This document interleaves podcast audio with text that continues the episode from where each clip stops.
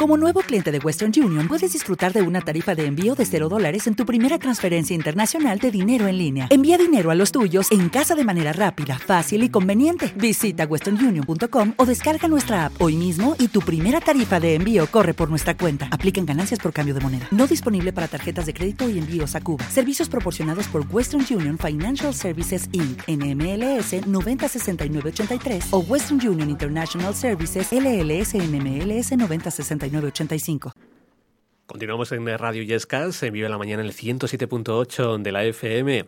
Seguimos recibiendo a protagonistas de la actualidad local y hoy nos fijamos en una ciencia como es la vulcanología. Y es que hace unas semanas la docente investigadora de la Universidad Rey Juan Carlos, Marta Rincón, ofreció unas charlas en el Instituto Condestable Álvaro de Luna de Aquirillescas sobre su investigación en volcanes. Bueno, pues a Marta Rincón la tenemos al otro lado del teléfono. Marta, buenos días. Hola, muy buenos días, encantada. Igualmente también, bueno, que vamos a hablar en, los próximos minutos eh, de, volcanes, de estas charlas también. Y Marta, para comenzar, ¿cómo fueron esas charlas en el instituto? ¿Cómo fue la experiencia? Pues muy bien, nunca había tenido una experiencia como ella y, me encantó porque fue la primera vez que, pude contar un poco mi historia de cómo llegué a, investigar sobre volcanes y, y bueno, fue bonito echar la vista atrás también y la visión que me dieron todos ellos.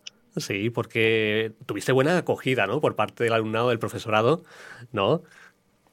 Sí, es, verdad que la geología siempre nos parece como muy lejana o, y la tenemos en el día a día. Y es cierto que aquí en, bueno, en España los volcanes no están todo el día activos o no somos un país que tengamos al geólogo en alta estima, pero es cierto que bueno la vulcanología los encantó, los pareció muy interesante y estuve contando eh, bueno pues que aquí en la península hay más zonas volcánicas de las que pensamos, que yo trabajo en Canarias, especialmente en La Palma y en Tenerife y, bueno les conté un poquito todo lo que hacía por allí. Que de todo esto que, es lo que más interesaba al alumnado, que es lo que eh, más pudiste destacar por parte del alumnado pues mira, Pues, pues la verdad, como conté mi historia y, no ha sido en línea recta para nada, como suele ser la vida, em, pues nada, lo que... Em, eh, lo que los llamaba la atención era, era ver cómo se puede llegar a un mismo punto por diferentes caminos.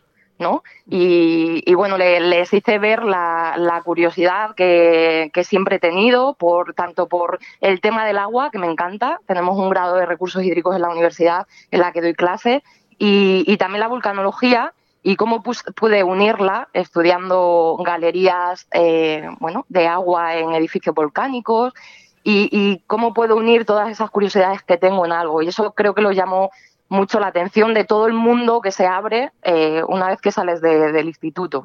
Y que también en el instituto, por supuesto, pues eh, los profesores hacen una labor inmensa en abrir mucho más el mundo. Pero bueno, ver otra perspectiva ya fuera de, del instituto creo que lo llamó la atención. Sí. sí, Porque Marta, en tu caso, ¿cómo llegas a esta ciencia? Pues mira, realmente, como, como ya he comentado, a mí me encantaba el agua. Mi padre siempre ha trabajado en una eh, en un pantano, eh, me ha encantado. Entonces, eh, hice ciencias ambientales, porque como he dicho, soy muy curiosa y me gustaban muchas ramas, y di con un profesor que me dio hidrología y, e hidrogeología, y me encantó. Me encantó el profesor, me encantó la asignatura, me, enganchó totalmente. Entonces me puse a trabajar con él, a colaborar, y es que él era vulcanólogo, pero estudiaba el agua dentro de los edificios volcánicos. Y bueno, pues ahí llegué, por eso llegué, me enamoré totalmente de los volcanes. Sí, sí. Oye, ¿y cómo es la investigación que estás eh, realizando, Marta? Pues mira, ahora tenemos dos proyectos nacionales. Eh, uno es en, en La Palma y el estudio geoquímico o petrológico, es decir, eh, de qué está formado el magma para ver su evolución en toda la erupción de La Palma del 2021. Luego también tenemos eh, otro proyecto en el noroeste de la península ibérica, que esto ya es de parte de tectónica, que también toca un poquito. Y ahora mismo estoy pidiendo yo un proyecto en, en la Universidad de Juan Carlos y en la Comunidad de Madrid, que lo quiero enfocar para estudiar la inestabilidad de Cumbre Vieja en La Palma, que bueno se ha estudiado desde 1999 y yo quería hacer un poquito de trabajo de campo. Que fíjate que mencionas el volcán de la, de la Palma en ese 2021, esa erupción, y eh, hay conceptos que desconocíamos hasta entonces. Marta. Y a partir de ahí nos hemos familiarizado con ellos. sí, exactamente. ¿Sabes cuál es el problema? Sobre, y, nosotros nos dimos cuenta también, la gente que trabajamos en esto, que nosotros al final, la mayoría de los volcanes que vamos a estudiar, eh, pues han tenido erupción hace muchos años. Tenemos la foto final de la erupción. Y no tenemos esa evolución, solamente la foto final y además con los años evidentemente se erosiona mucho pues todas las fallas que nos pueden dar indicios de, de algunos procesos que se generan, etcétera, etcétera. Sí, sí. Que eh, aquí en, eh, en, España, ¿cuántos volcanes eh, existen? Bueno, tenemos bastantes zonas volcánicas. Tenemos la zona de Calatrava, tenemos también una zona en, en Olot, que hice allí un, bueno, estuve haciendo allí un curso de vulcanología y es una zona también espectacular. Entonces, desconocemos muchísimo de, de las zonas volcánicas que hay en la península. No, no están activas, ¿vale? Por lo menos por, eh, con la información que se tiene hasta ahora, pero bueno, la zona activa que tenemos es, la, es Canarias. sí, que es la zona activa que tenemos. Nos dejas, a ver, eh, eh, nosotros aquí nos dejas un poco más tranquilos en ese aspecto. no tanto porque, claro, eh, sobre todo por los canarios que tienen ahí ese volcán, pero ¿hay alguna forma, Marta, de prever que un volcán pueda entrar en erupción? ¿Hay herramientas para ello? Sí, tenemos, hay diferentes herramientas y cada vulcanólogo pues está un poco centrado en cada una de las cosas. De hecho, en la, en la erupción eh, pues fueron todos los científicos, cada uno con sus metodologías, etcétera, para consensuar toda esa información y poder y poder, bueno, pues ver cómo iba evolucionando todo. Saber, eh, saberlo en el momento y el lugar exacto es, es muy complicado, pero sí que se tienen herramientas para saber que va a ocurrir algo. Sin embargo, por ejemplo, en tectónica, pues un terremoto saber cuándo va a tener lugar un terremoto, eso sí que es imposible. Mm, Pero en, vulcanología sí que hay algunas, algunas cositas. Por ejemplo, eh, se estudia, siempre se está monitorizando con geodesia, los grandes volcanes están muy monitorizados, entonces si hay, si hay movimientos en el terreno es porque está entrando en, en el volcán ese, ese magma y se va inflando la superficie, el, suelo. Entonces, esos pequeños indicios nos dan también eh, se, sienten pequeños terremotos porque el magma va rompiendo la roca según asciende y eso también nos da indicios de que bueno de que la erupción va a ocurrir. Pero si habéis visto en, la erupción de Islandia de los últimos días bueno pues ha, sido rarísima porque bueno ha entrado en erupción ha parado ha vuelto a entrar ha tenido terremotos en, momentos que no cuadraba o que no teníamos nosotros esa información y bueno, pues es bonito seguir siempre aprendiendo y siempre sorprendiéndote de algo nuevo, que te enseña pues la naturaleza al final. Sí, sí, porque ¿cuál es el principal objetivo de, esa ciencia?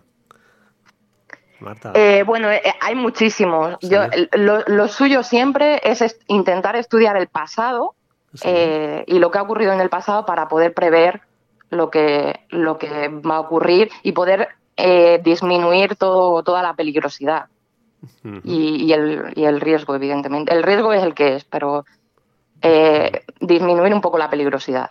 Sí, sí. Bueno, pues estás eh, también eh, con esa investigación que, ¿cómo se prevé esa investigación, Marta? Que está bueno, pues a cabo. en la que yo estoy más centrada, que estoy pidiendo el proyecto, sí bueno, un, autor en 1999, otro científico y, otros colegas eh, comentaron o con, ciertos argumentos y con cierta información, pues dijeron que, una zona de La Palma eh, puede colapsar totalmente y generar un tsunami que llegue a costas de Estados Unidos. Entonces, eh, nosotros lo que estamos ahora haciendo es comprobar que, bueno, que eso es cierto, ¿vale? Estudiando todas las fallas que encontramos en el campo, en, La Palma. y aún no, no tenemos información porque, bueno, necesitamos ahora financiación para seguir con el proyecto y cuando llegue, pues, pues intentaremos llegar al objetivo de saber si realmente eh, Cumbre Vieja es inestable y se puede caer o no lo es. Sí, que cuánto tiempo puede eh, llevar llegar a esa información. Marta, aproximadamente? Bueno, pues mira, el proyecto que estoy pidiendo ahora, seguramente la resolución pueda salir a lo mejor eh, o que empiece el proyecto en septiembre. Y a partir de ahí son dos años de trabajo, de mucho trabajo de campo. También hago modelizaciones en el laboratorio, es decir, recreo, hago maquetas de volcanes y, recreo procesos volcánicos diferentes. Sí, y así puedo ver si, si se están generando en, en la superficie fallas que yo puedo ver en el campo. Sí, sí. Bueno, bueno, muy, interesante esa temática, muy interesante esa investigación que estás llevando a cabo, Marta. Y bueno, que seguiríamos hablando de ese tema contigo, ¿eh? Cuando queráis. nos parece muy interesante. Eh, Marta, te deseamos mucha suerte, que sigas disfrutando y avanzando en este ámbito y en tu investigación y transmitiendo también tus conocimientos sobre esta temática. Pues nada, muchas gracias a vosotros, de verdad. Gracias, Marta. Un saludo. Un saludo, hasta luego.